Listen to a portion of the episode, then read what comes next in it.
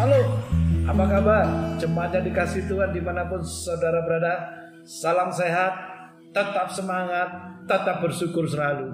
Renungan harian pada saat ini saya ambil dari kitab Ibrani pasal 11 ayat 1 yang berbunyi demikian. Iman ada dasar dari segala sesuatu yang kita harapkan dan bukti dari segala sesuatu yang tidak kita lihat. Amin. Kembali kita diingatkan tentang iman. Iman adalah dasar dari segala sesuatu. Kehidupan keluarga kita adalah lembaga pertama yang diciptakan Tuhan untuk mempraktekkan iman. Membangun iman di dalam kehidupan keluarga. Sekolah iman dalam kehidupan keluarga.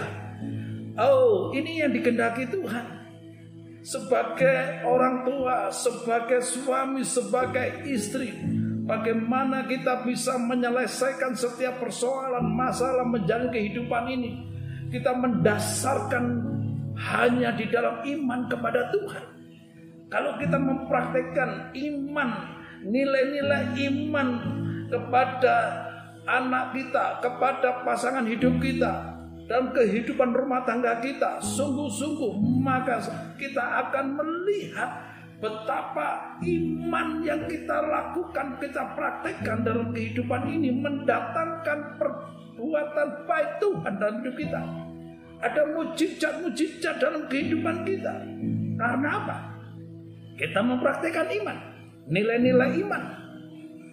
Percaya hanya kepada Tuhan Yesus.